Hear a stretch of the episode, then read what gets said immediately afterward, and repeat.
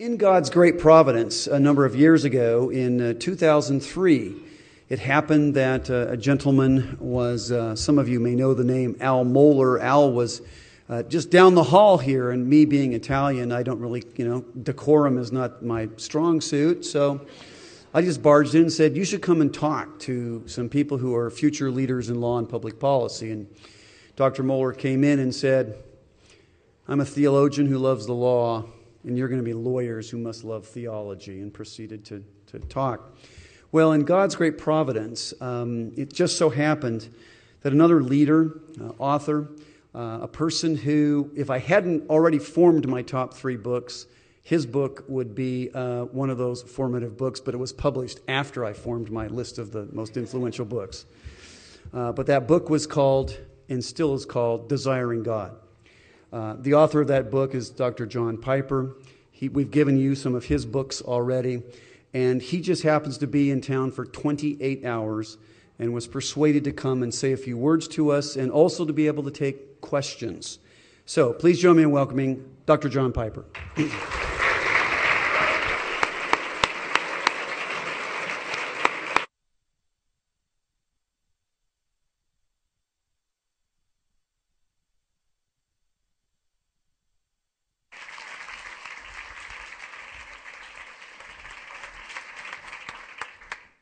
Thanks. Thank you. Let me pray. Father, this is um, an unusual moment for us, and we ask for your help. We want you to orchestrate this so that it becomes really useful for our souls and for our vocation and for our marriages and for your glorious name and for the mission of your church in the world. So come and, and be the choreographer of questions and answers, I pray. In Jesus' name, amen. Thanks for letting me come. It's an honor to be with you. And what I was told to do is just uh, prime the pump by maybe telling you what I just did over with the Southern Baptist Pastors Conference and then and throw it open. So um, you get to set the agenda. Um, I just spent 30 minutes, uh, about 45 minutes ago, telling them that um, they should all be God centered pastors, and then unpacking the meaning of that from the first petition of the Lord's Prayer. And uh, it's interesting. I got a te- I got an email from uh, Josh Etter right after I left there, who was there, and here's what he said Your message today reminded me of this quote from Ed Clowney.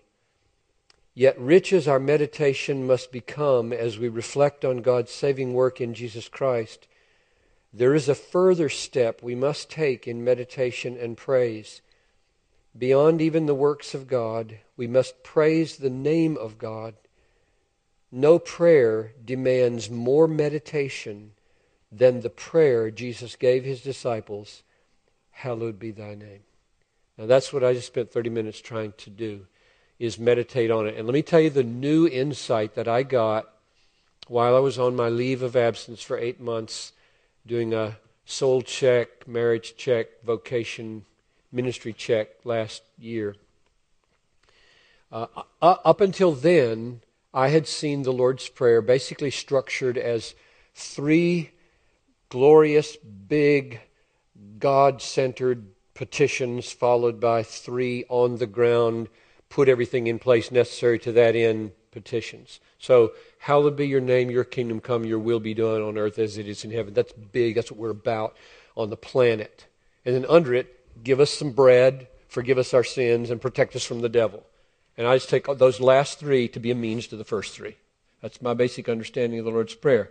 I need bread. I'm going to die. I can't do the first three if I'm dead. And I need forgiveness because I'm just so guilt laden. I'm just going to lie in bed and feel depressed all day if I don't have some relief from my conscience.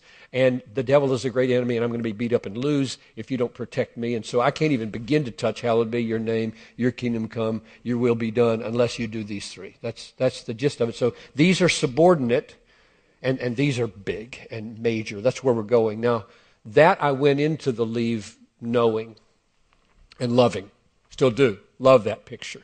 That's where I want my ministry to sound. I, I don't want to focus on bread. I don't want to focus mainly on forgiveness, and I don't want to focus mainly on the devil. I want to focus on the name of God, the will of God, and the uh, kingdom of God. So, um, the new thing is this it's really not three petitions followed by three petitions. There is something unique about number one. So it really is one and five. And what's unique is this only one of the petitions of the Lord's Prayer asks God to act to bring out of the human heart a specific response. None of the others do that. And that response is hallowing. Um, the Greek word hagiastheto, translated let, let, it's a third person imperative. Let your name be hallowed, which is a lousy translation. We don't have third person imperatives in English. They're very unusual. So you have to grope around, well, what, what, what do they mean? It's a way of telling God to do something, commanding Him to do something in a polite and appropriate way. So do this. Act that your name gets hallowed. See to it that your name gets hallowed. Start here, do it with my family, my church, the world. So that's the, that's the structure of the, uh, of the command. But the word hallow means um, reverence as holy, treasure as holy, admire as holy. It's a, it's a heart action, it's a subjective feeling type word. It's something we are caught up in when we see the infinite value of God's holiness. Our hearts respond with hallowing, reverencing, loving, cherishing, esteeming, admiring. All those words are heart words. None of the other commands do that. So, that kingdom come, that kingdom come, that doesn't make explicit any heart response. Do your will doesn't define any heart response. Eat daily bread doesn't define any heart response. Get forgiven for your sins doesn't define any heart response. They all lead to heart responses, but they don't define them. They don't name them. But this one names it hallowing.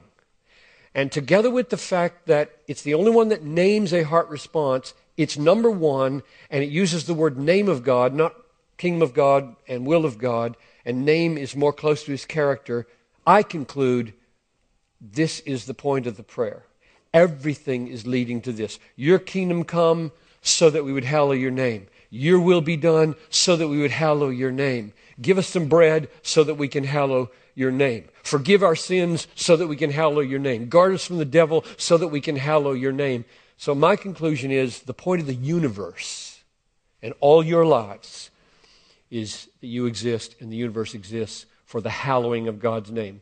When we when this world is over and we are in the new heavens and the new earth and there's no sin anymore anywhere to be found on the planet, we will not hallow the name of God in order that anything happen.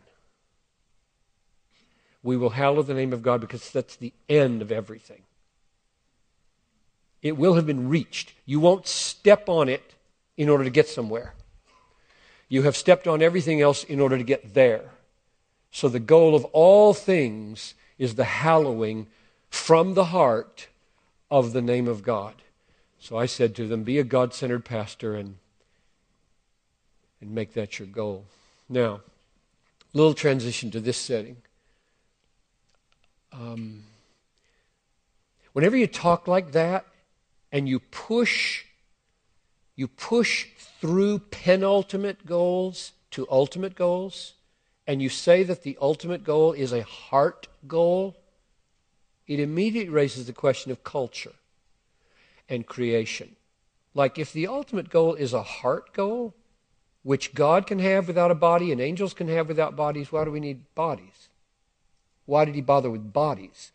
Dirt, social structures. I mean, you're all legal people, I'm told. And that's where you live. You, you live on the earth with people who have bodies, who can kill each other, or, or, or do wonderful things for each other and, and who make culture. They write and they build and they arrange and they organize. And so the question is, what, what, all that, what is all that in relation to hallowing? And here's, here's my little short answer. And I don't have lots of answers to these things. I, I'm, I'm not a social scientist. I don't think about culture very much. And I don't think about laws very much. I just try to help people die well. Which I was, was with, in the hospital with two of them on, on one on Saturday, one on Sunday. That's my main job is to get people ready to meet Jesus and not be afraid. So then they live happily ever after. And I mean ever. Um, but here, here's my little bit of thought about it. If you hallow the name of God, that is, if you cherish and esteem and value His supreme worth above all things, so much so that it profoundly satisfies your soul, that yields a kind of life. It yields fruit. And since God created us with bodies and in cultures, that fruit gets expressed in, in visible, tangible ways. Like this talk is, is one of those. And how you think about fruit of hallowing makes a huge difference. So here's two possible ways of thinking about fruit. One would be to say that culture or bodily activity in the world is fruit of hallowing, like vocation is the fruit of university training. And that would be dead wrong. Because you leave university training behind. That's four years, work hard, and then you do something else. But it is fruit, but it's a bad analogy. So, because if you leave hallowing behind and then do a physical, cultural thing and leave that behind, that's idolatry, wickedness. I don't care how good it is culturally, it's displeasing to the Lord because hallowing is what we're created for from the heart. Well, what's a better analogy? And the one I, I, I, I came up with was in fact, it just slips my mind, but I just wrote it down. So where is it? Um, mm-hmm. Hallowing, hallowing. Got it. Okay. It's like speaking is the fruit of thinking. Now, maybe you can come up with a better analogy, but here's what, I'm, here's what I mean. If, if in the analogy, thinking is corresponds to hallowing God's name, cherishing, admiring, esteeming, treasuring, reverencing from the heart. And the fruit of that is now I'm saying speaking or writing. That's not leaving behind the thinking, it's expressing the thinking. My thinking about what I should say here is now coming out of my mouth.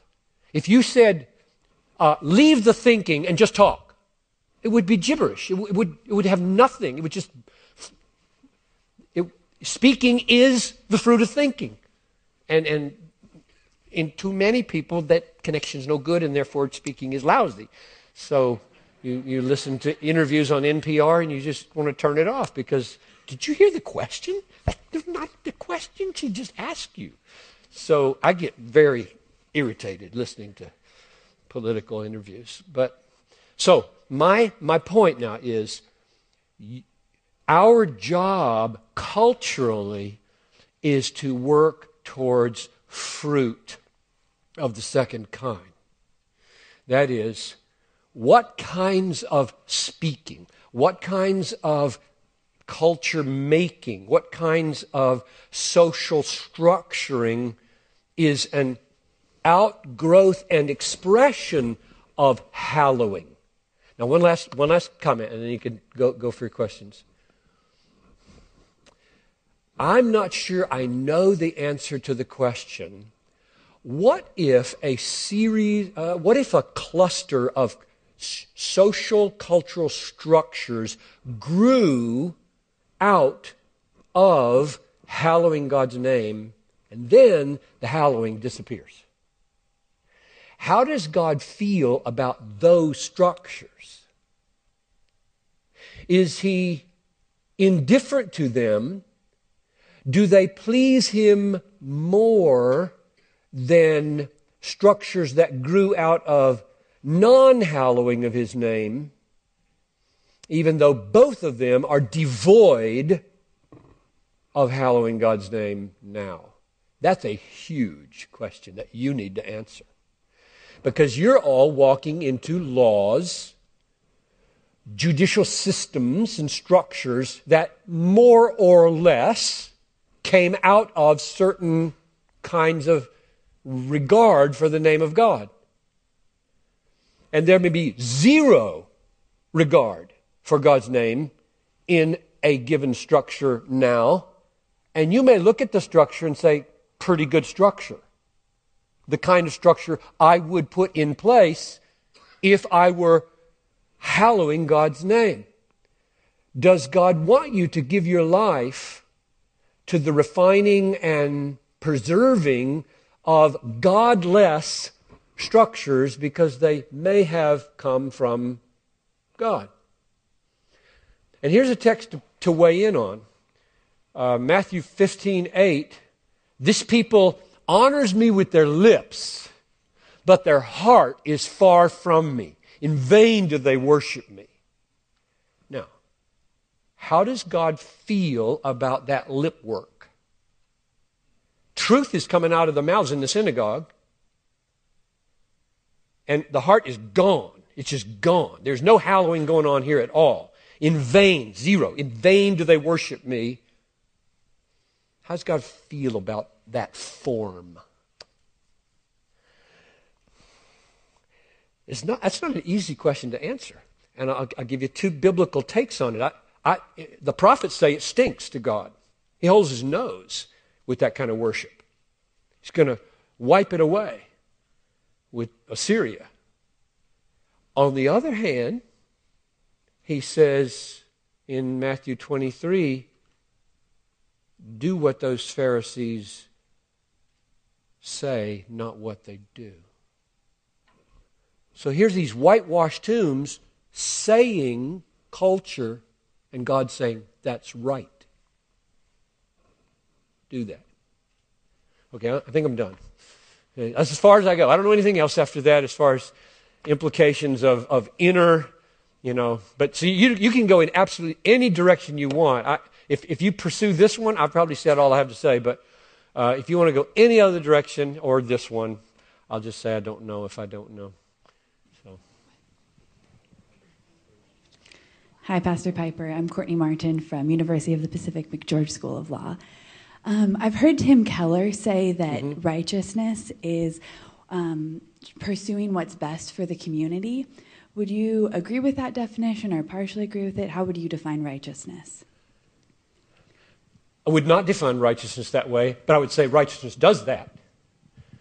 This is really, I mean, the, the way I just answered that flows right out of my debate about the meaning of justification because there are so many people today who are defining righteousness as covenant faithfulness. God keeps covenant and God does righteousness are equivalent. I'd say they are absolutely not equivalent. Covenant keeping is one of the things a righteous God does, and he does it because he's righteous. So I would, I would answer, and I'm there if Tim were standing here, he'd agree with everything I'm saying right now.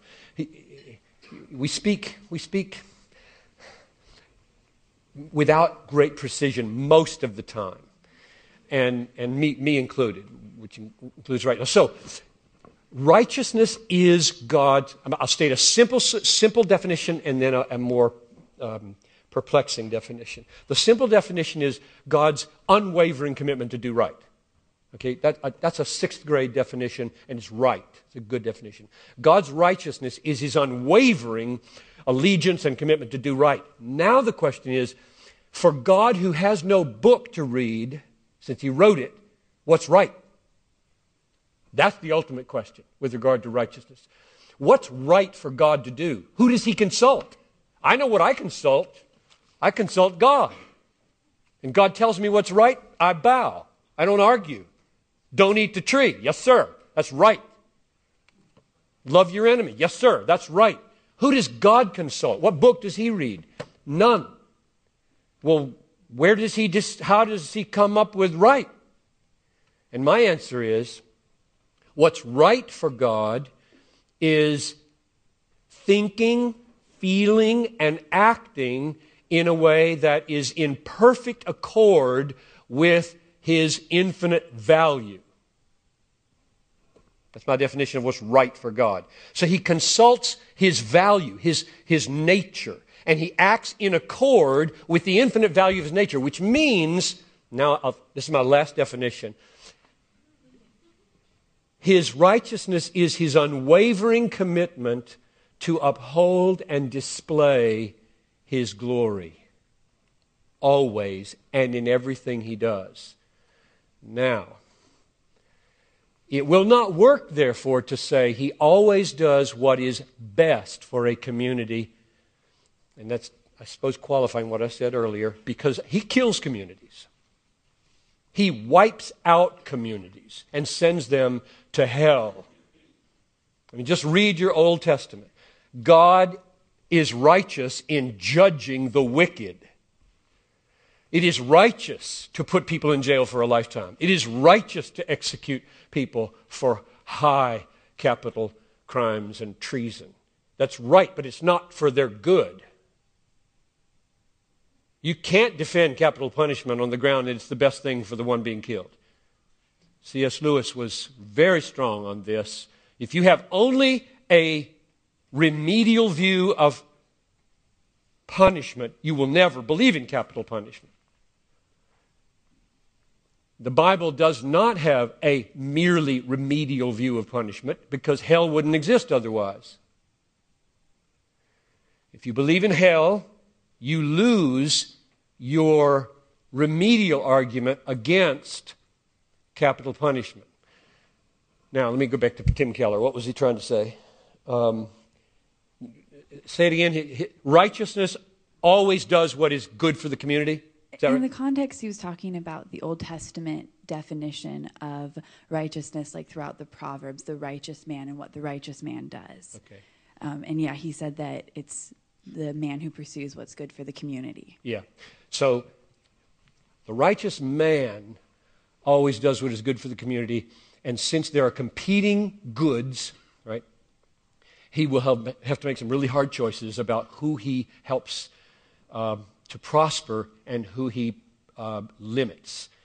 Uh, we just had a man sentenced to 10 years in jail in our church last Thursday because of what he did to his children. That was good for the community. And I hope good for him. He's penitent, and God willing, all will be sweet one day. But right now, you look, yes, at the, at the horizontal level of men acting towards men, it, we should maximize the good we do for the community. Always taking God in is our ultimate good.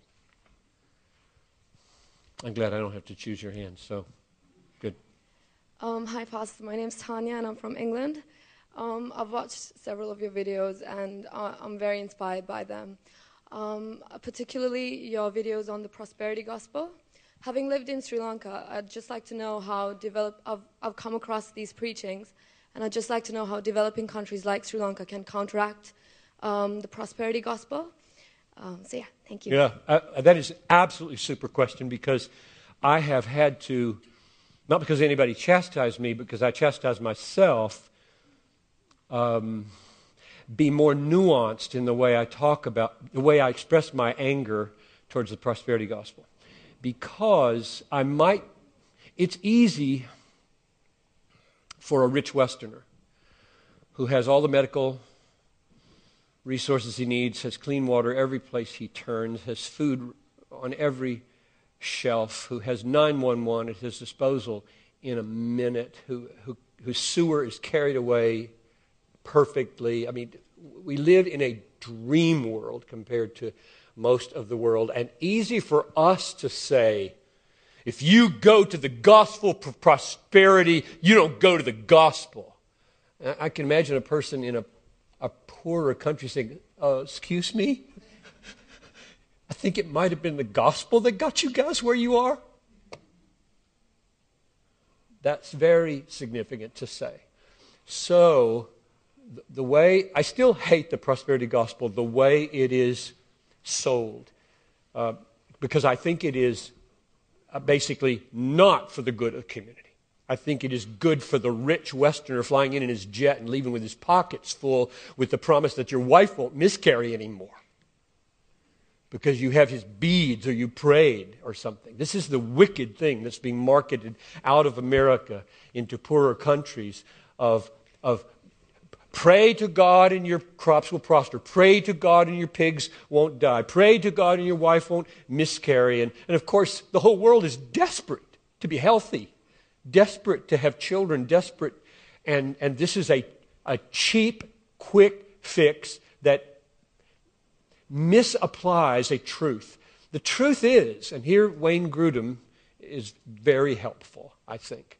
Um, the truth is, the gospel does bring prosperity if you seek the gospel for the gospel, if you seek the gospel for Christ, it brings character structures into the soul and it brings relational dynamics that in the end are going to prosper. And, and the main way you can see it is if Christ triumphs gradually in a culture, corruption goes away.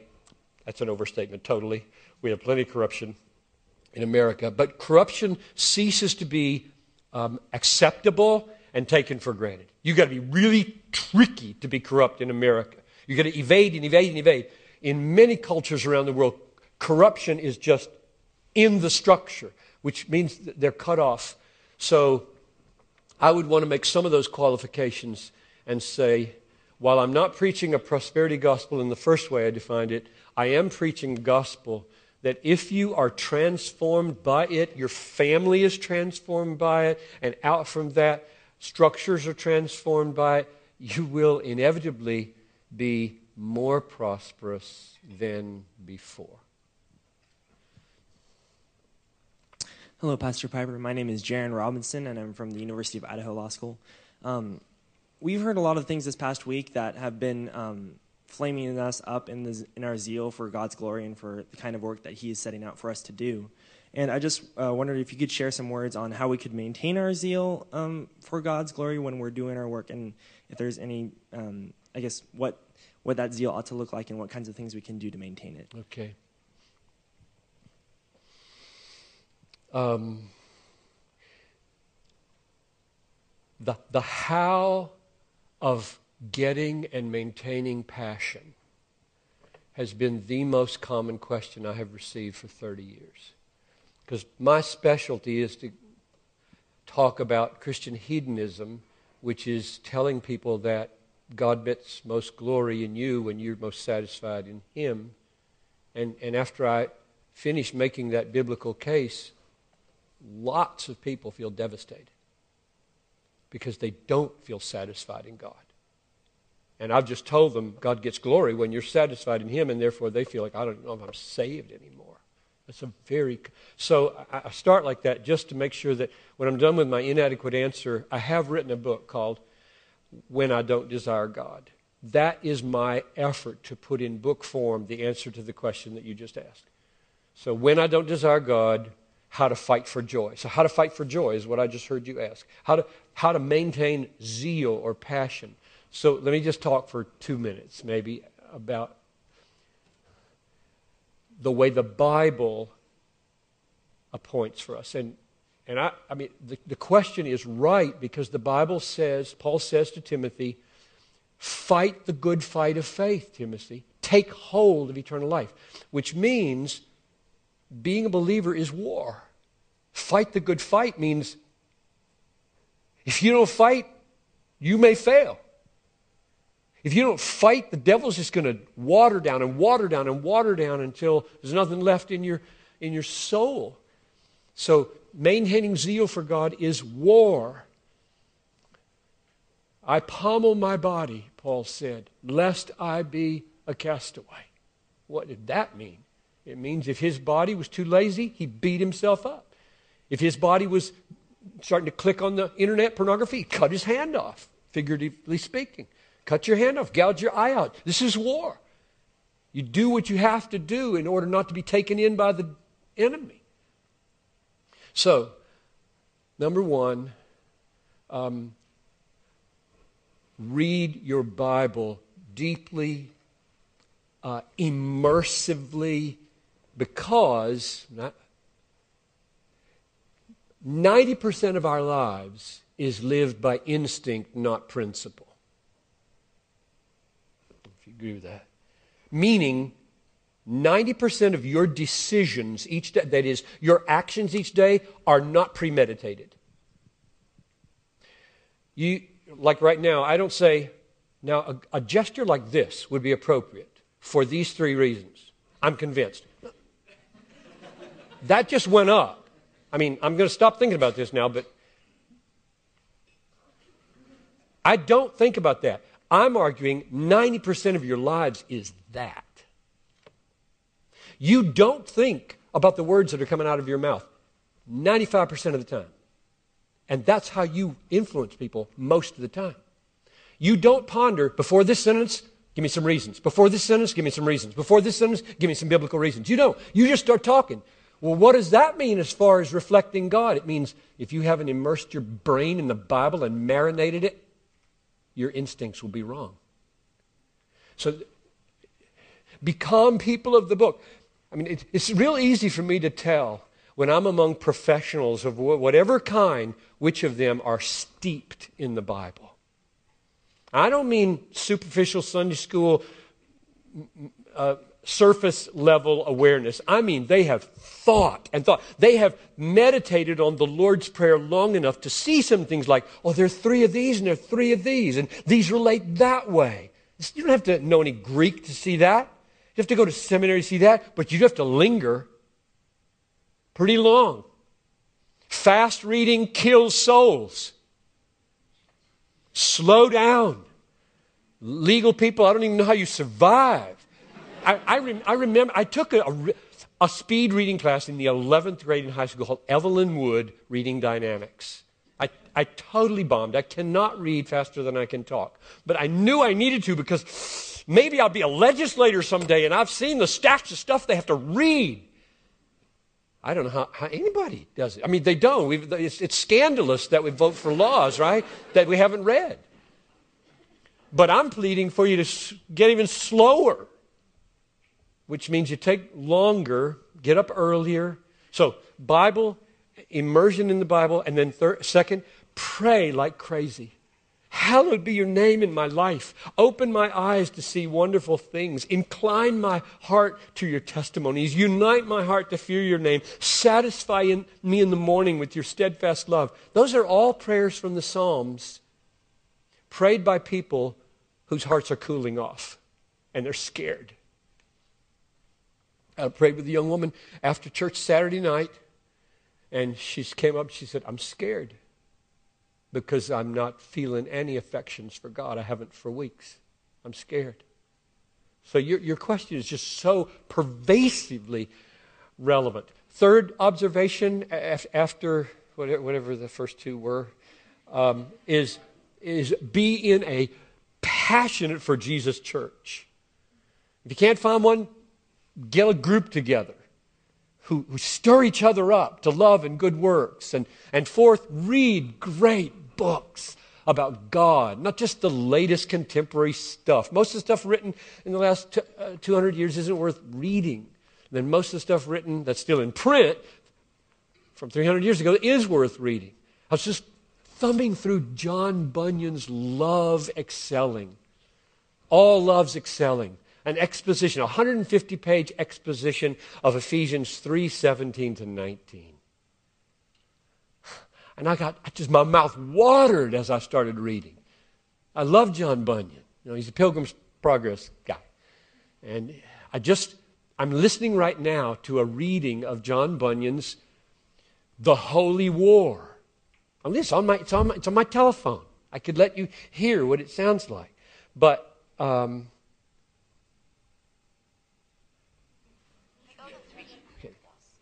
Mount Alecto, Mount Megaera, and Mount Tisiphone. For these are the names of the dreadful furies of hell. Okay, so that's what I'm listening to. She's really good reader. And, and it, it comes from LibriVox. I don't know how to turn it off. These crazy things. Stop, stop. I'm gonna, my fingers are cold. Okay. So, I want my heart red hot for Jesus. I'm listening to the Holy War. I, while I'm brushing my teeth, I click that on, put it right there on the sink. While I'm getting dressed, I click that and listen to her read the Holy War. This is John Bunyan talking about the war between Diabolus, the devil, and Emmanuel over Mansoul, the town called Mansoul. And I'm, I'm listening to it, I'm, and there are points where I'm just trembling at what he's showing me about the war from my soul. So now I've talked more than two minutes, sorry.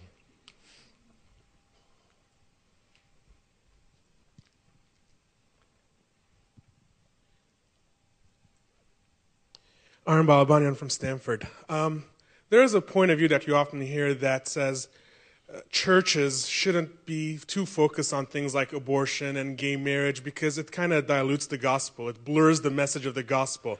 Maybe as individuals, we are called to focus on things like that, but churches, denominations, preaching in churches shouldn't be focused on things like that. So I was just wondering if you can give some wisdom as to when there is maybe some truth to something like that and when how we can approach those things the right way as individuals and as members of churches. I wish I had more wisdom. I have more questions than I do wisdom, I think, as to how a pastor should navigate the particularities of um, legal expressions of moral truth. Um, I preach on abortion every year, and I have for about 20 years on Sanctity of Life Sunday. I have never advocated a particular law or candidate in those sermons, but I am violently pro life, meaning it's a sin, it's a wicked sin to kill unborn children. That's, what, that's the feel people come away with. Whoa, that's serious. John thinks that's really serious. But I, I realize that laws are not the main answer, and they are so complex that I, am not going to become an advocate for a particular law. Um, I would probably vote for particular laws. So there you're hearing me distinguish between pulpit advocacy and personal advocacy. And the, the reason I make that distinction, and I'm not going to judge any pastor who, who does makes that distinction differently from me, but the reason I make it is what you said.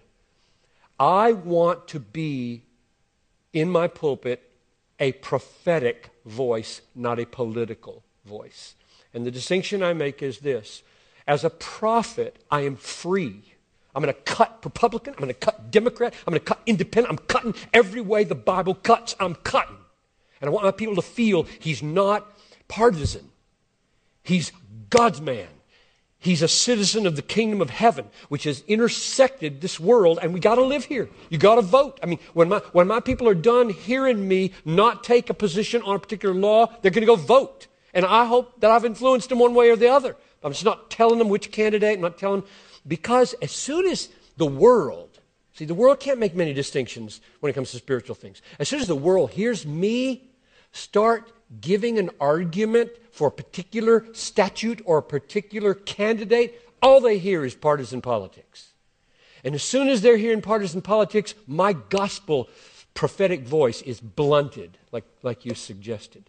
So every pastor makes a different call on this as to um, how specific in his public advocacy and ministry to be uh, is when it comes to taking biblical principles, thou shalt not murder, and then putting them into laws in, in America, what those laws should be. Like, should we have a, um, an amendment that defines person?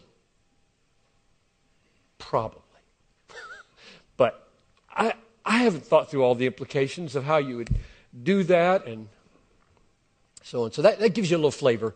My bent is to say that to the degree that a pastor, for the gospel's sake, becomes political, he probably, in the long run, blunts his gospel power to transform culture. In hoping that speaking of culture more and more and more and more, culture is changed, I doubt it. Probably a strong, powerful, prophetic, gospel, God centered witness over time will do more to change culture than if he immerses himself in all the specificities of uh, cultural laws and structures. But there's so much debate on that, and I'm, I just I, I don't claim to have the last word on that.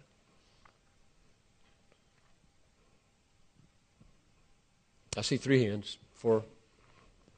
I, I particularly liked what you said about, uh, uh, you know, hallowing God's name, uh, resulting in certain power structures uh, within society, certain institutions. Um, that's how I interpret it.